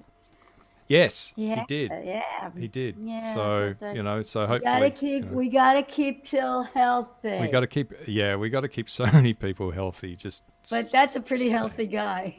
He's a big guy. He's a fit guy. He's a big guy. Yeah. Have you ever met him? No, I wish. Oh my God. Oh, actually, I'd be too scared. So no, I don't. I don't ever want to meet him. Because I'd be too scared. I'm like a fangirl. Yeah, like, I said that. It's like Mandy Patinkin, I don't care. I love him. But like Till Lindemann. Mandy Patinkin's great. I love him. He's just he's great. I did Secret Garden with him. No. He's got such an amazing voice. It's so, I love it. He does. Yeah, but Till's is better. I used to be Don't Meet Your Heroes, and then I met Rob Halford from Judas Priest and interviewed him. Lovely. 2 years ago. Yeah, wow, now 2 years ago. And he was just the loveliest guy. Just walked in and made you so comfortable. They're just guys that are doing their job. Exactly. The thing that kills me about Rammstein is everybody thinks, they're neo-Nazis or, anarchists. It's like, no. What they are family guys. They all have children. Yeah. They're all, family men. Yeah. Hey, people, it's a show. We're just putting on a show. They're putting on a show. That's it. Yeah. Anyway. I'm just going to tell you, I struggled with In Trousers, just generally. Would I go and see it? I don't know if I would. I don't know if I'd go and see it if it came out again. It's I don't think it's really kind of. I don't think it's gonna. I think that was a bubble in time. Yeah. And they keep changing it every time they try to fix it. They make it worse. So I think that album is actually the most you're ever gonna get out of that show. But the odd thing is that I have in my possession pictures. I have contact sheets of the original In Trousers, so it's like a stereopticon in time, going back in time, and it's an astonishing physical production because at the end, throughout the entire production, it was very, very minimalist. There was a giant Venetian blind, like we're talking 20 feet high and 10 feet wide, on the stage, and then at the end in the dream, the In Trousers, the dream, living in trousers, that whole thing. The girls all went behind the Venetian blind, and we went through a back exit. And then they raised the Venetian blind to a completely clear stage. We had disappeared. Oh, so the girls nice. In his life had disappeared. Yeah. Yeah, it was beautiful. It was and people were like, yeah. That's one thing I discovered when I was sort of looking into it. There has been different versions of it, and they've added songs, and you're saying no, forget all the added songs. The only In Trousers is the In Trousers on the original cast album. Yeah. As far as I'm concerned, and there it is, people. I'm primary source, so there you go. Yeah, don't argue. Don't argue. That's how I feel about A New Brain. The original compared to the recent one, I feel like they added too much into that. But the first one with Mary in it is... Yeah, exactly. Don't mess with it. Don't mess. Yeah, George Lucas and Star Wars, but anyway. Yeah. Stop messing with it. Well, George, I hope that I have opened your eyes in some way too. Oh, look, this has been fantastic as I was admittedly a little bit nervous coming face to face with the original cast member. But, it's been such an honor, and it's been amazing just to hear your thoughts and on just explaining what's going on, because I honestly have no freaking idea. So, but what I will say is I think this story, much like so many, is it's still relevant today, and you could put it on again as it is. Might not be my thing, but there will be. And I think this is when you're saying there's all these 15-year-old kids and teenagers that are still loving it. It's because it's still relevant. All you have to do is go #InTrousers, and you see this astonishing group of people that have glommed onto this thing that happened, 42-43 years ago.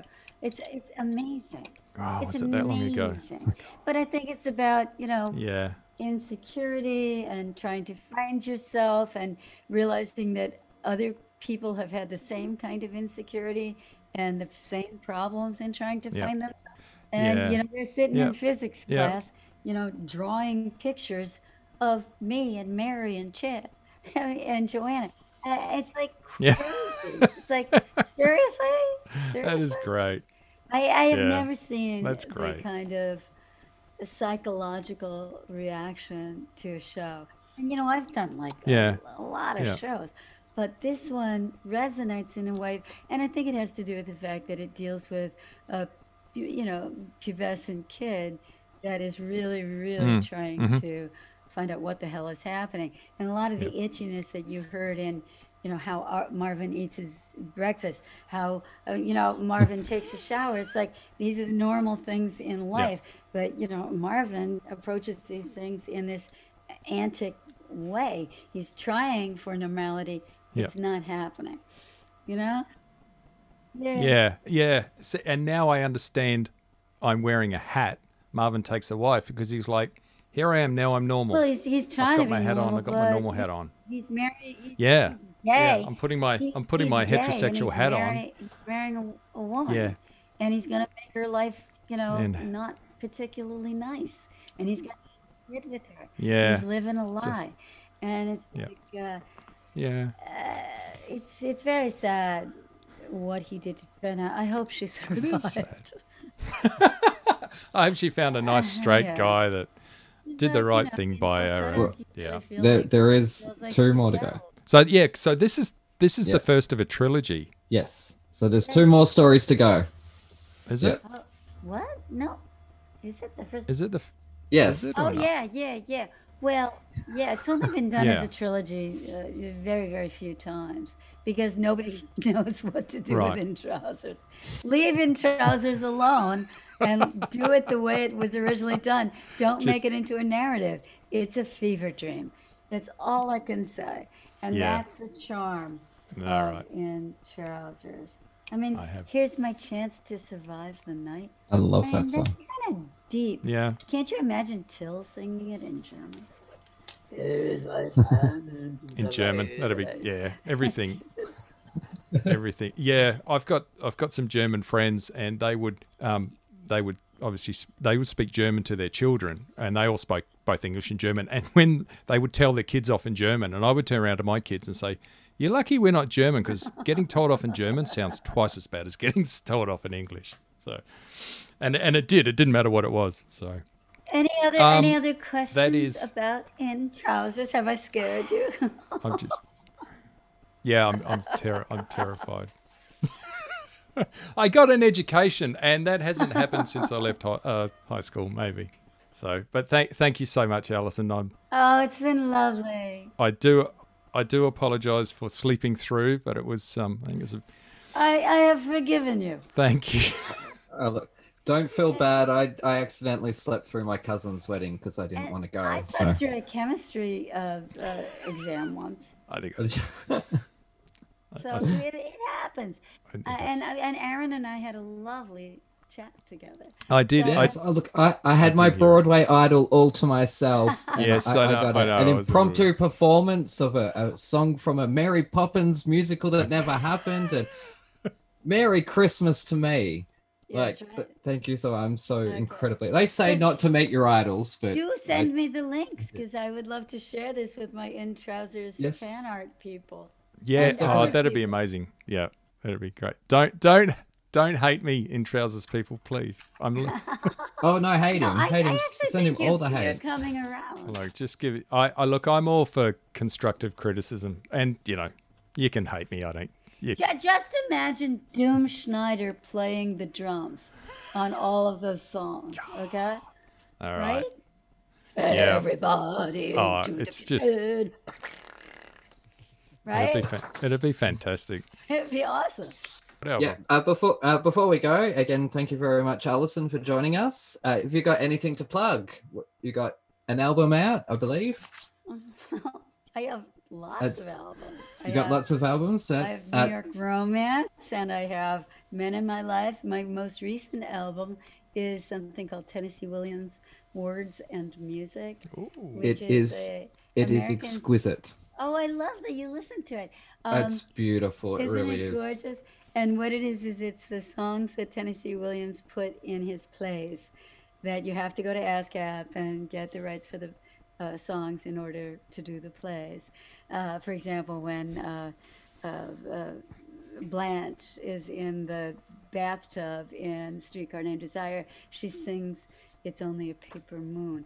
And it's this lovely collection of these songs knitted together with beautiful text from Tennessee Williams and an incredible New Orleans band led by Alison Leighton Brown. It's gorgeous. Beautiful. I love that album. Le Comme Rose, was it? That one was just... Comme le Rose. Yeah. That's gorgeous. Yeah, the Italian. Absolutely stunning. Yeah. And they're all available like on CD Baby, I think. Something like that. Yep. On Spotify, where all good music is sold. And Spotify doesn't pay a lot for that. Doesn't it? Go and buy the physical copy, people. Yeah, buy the physical copies. We need. Is it on? Yeah, is it on vinyl? Is it on vinyl? That one's not on vinyl. I think. That would sound. You know what? I don't think any of my solo albums are on vinyl. Okay. That's kind of sad. Maybe I should do that. I think you need to talk to your management. Yeah. I'm just saying. Till Lindemann does it. And, come on, Billy Finn. Kids are buying the vinyl. Okay, I'll do it. Kids are buying the vinyl. That's it. It's been lovely talking to you. Please send me the link so I can spread it around, okay?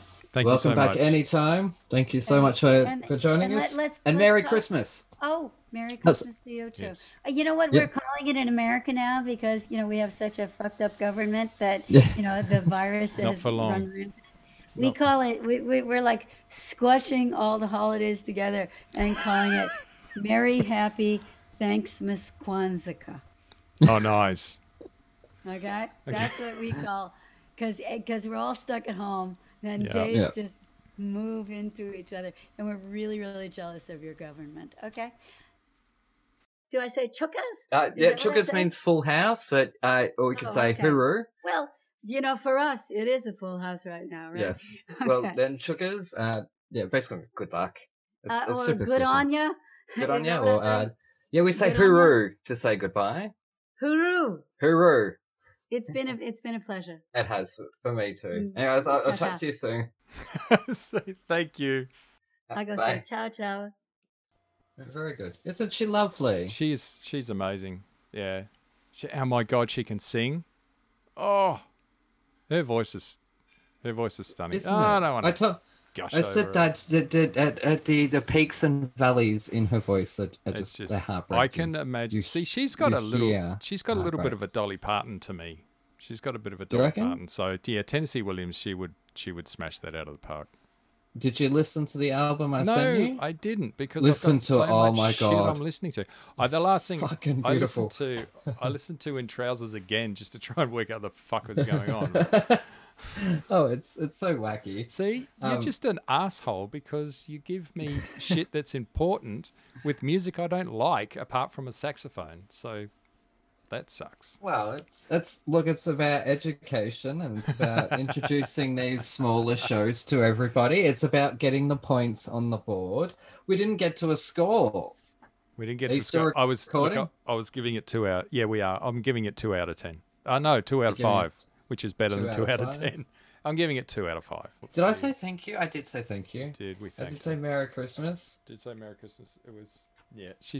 She's wonderful. Isn't she just? They say not to meet your idols, but no. I just met my idol twice. Yeah, met her twice. In 2 days. She was so gracious to come back the next day. I mean, I was so shocked and honoured, even just at the gesture. Yeah. I know, I heard it. I listened to it while you were ripping on me for not turning up. Well, she was, so it was fun. She was. Oh, she missed. She was always scared. Yeah. So. You can never ever give me shit again. But I'm here now. Yeah, because I can't. Do you know what? It doesn't matter. I can't tell time, and I'm shit with numbers. So it's fine. It was our first time. At least it happened on our first time, and not our 100th guest. Yeah. Yeah, because that's a worry. At least it happened with someone understanding and in lockdown.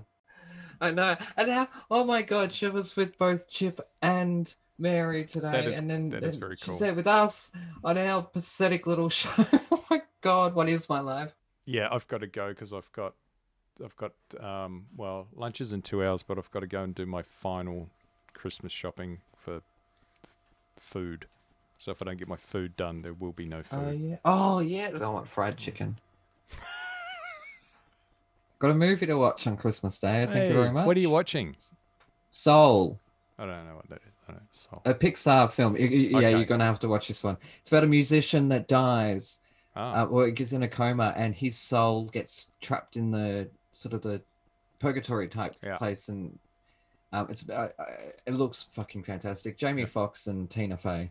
Okay. In the voice roles. Pixar, always quality.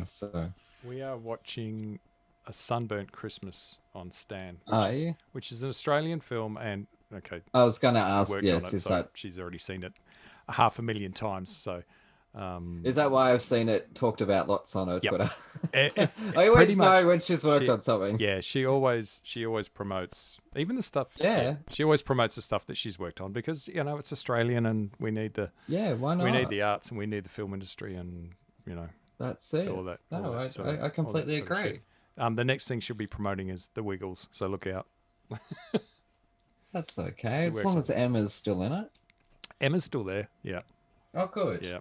That's all right, then. Yep. All right. And on that note, Emma gonna wiggle out of here. A special thanks again to Alison Fraser for joining us. Make sure to follow us on Twitter at @ThrashInTreasure. Follow us on Patreon at Blooming Theatricals. Also by The Toniston Tales to help keep us afloat. Make sure to go follow Alison at Alison Fraser on Twitter. Check out her albums. Support local theatre. Support musicians. Support artists. You take care, have a Merry Christmas, and we will see you next time. Okay. Hooroo. Ciao.